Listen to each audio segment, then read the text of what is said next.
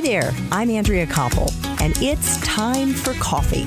The podcast where you get to hear firsthand what the jobs and careers that interest you the most are really like. Hey there, Java Junkies. Welcome to another K Cup mini episode of Time for Coffee. By the way, K cups come in three sizes single, double, and triple shots, or roughly one minute, five minutes, or 10 minutes in length. So if you don't have time to throw back an entire caffeinated career conversation, these K Cup mini episodes of T4C can give you a quick caffeinated fix, whether you're on the go or you only have a few minutes to binge. So grab your mug and take a chug, cause it's time for a caffeinated career double shot K Cup with my guest, Samson Styles.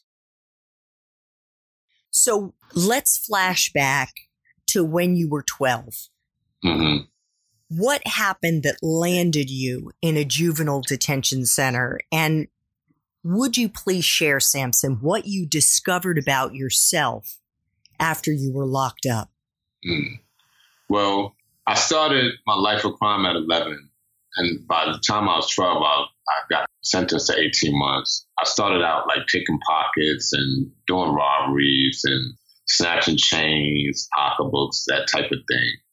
And so at that time, you only were able to get sentenced 18 months. That's all that a juvenile under 15 could get sentenced to, no matter how many crimes, you know, he was arrested for. So they combined a bunch of crimes I did and then gave me 18 months. And during that time, I spent a lot of the 18 months in this place called Lincoln Hall, which is in Lincolndale, New York. And when I got there, I, I, realized that I had a affinity for, for writing.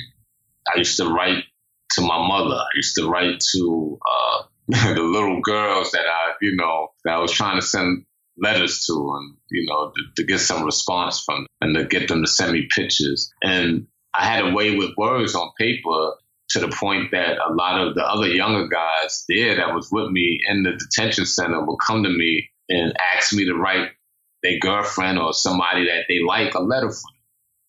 And that became, you know, and I was like the go-to person to write letters for people. And that's when I realized that I had a love for writing and a love for like basically telling a story on, on paper and just telling stories, period. So you were a 12 and 13 year old Cupid. How old were you when you got out? Well, when I got out, I was 14, and they put me in my right grade because I caught up on, on my schoolwork when I was in the detention center. And shortly after, I came home. I was 14. By the time I think I was 16 or turning 17, the crack epidemic came out, and I, you know, wound up falling victim into selling drugs and stuff. And my, my mind went right back to the, I went right back to the streets. And um, I continued a life of crime up until 2004, up until I was released. And four months after I came home, my cousin gave me a camera. I had an idea to film these girls that fight in the Fight Club, which I started, and and then we started doing a documentary, and then one thing led to another, and I started meeting the right people. You know, um, I made a trailer of the, the Brooklyn Girls Fight Club, um, started shopping it, I ran into Nelson George, who was a cultural critic, a director, executive producer, you know, author. He's like big dude in the industry, which I didn't know at the time, or I would have been very much, very much so intimidated.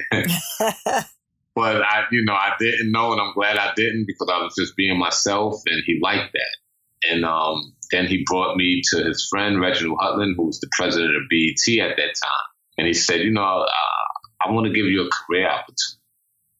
And I said, you know, why why would you want to do this? Because where I come from, no one does something for nothing.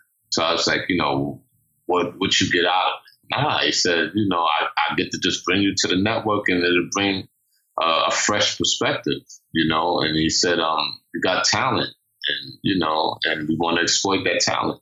And I went on an audition, and out of everyone that was so stuffy and doing a regular news reporting voice, you know, I did my thing like I would the street way, and they said, "Yeah, this is the one that we want."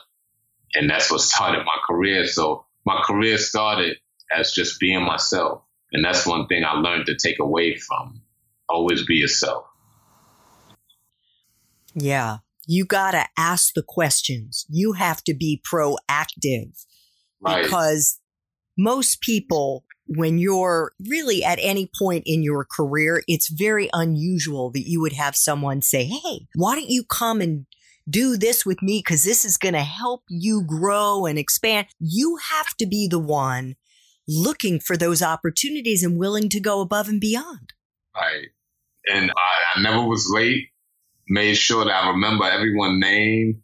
Made sure that I, I socialized with everyone. And, and, and, and with me, it was, I had to make them feel safe because off top they know here come this guy that Nelson George is bringing in that just came home from prison that was a real street dude and now they trying to turn him into a legal reporter. So I had people that was hating on me too. That was like, "Who is this? I went to school for this amount of time. I'm not even on camera. That's their main, you know, goal is to get on front of the camera, be a correspondent, and here they bring this dude from the streets that just came in from prison." So I was getting a lot of that as well.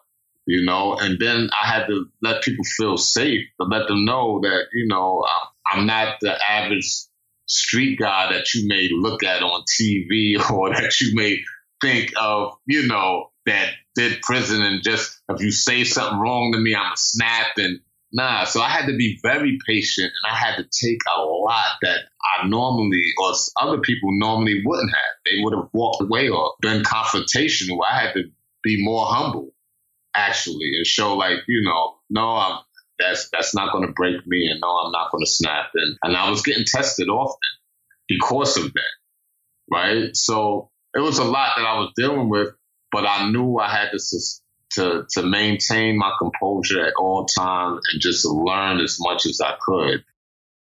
Thanks for tuning in to this K Cup mini episode of Time for Coffee. If you want to listen to our entire caffeinated career conversation, please check out the show notes for this episode. Thanks so much for listening to Time for Coffee, where the professionals in the jobs that most interest you always have time to grab coffee 24 7, no matter where you live. I have one quick favor to ask you. Remember to rate, review, and subscribe to Time for Coffee. Thanks so much.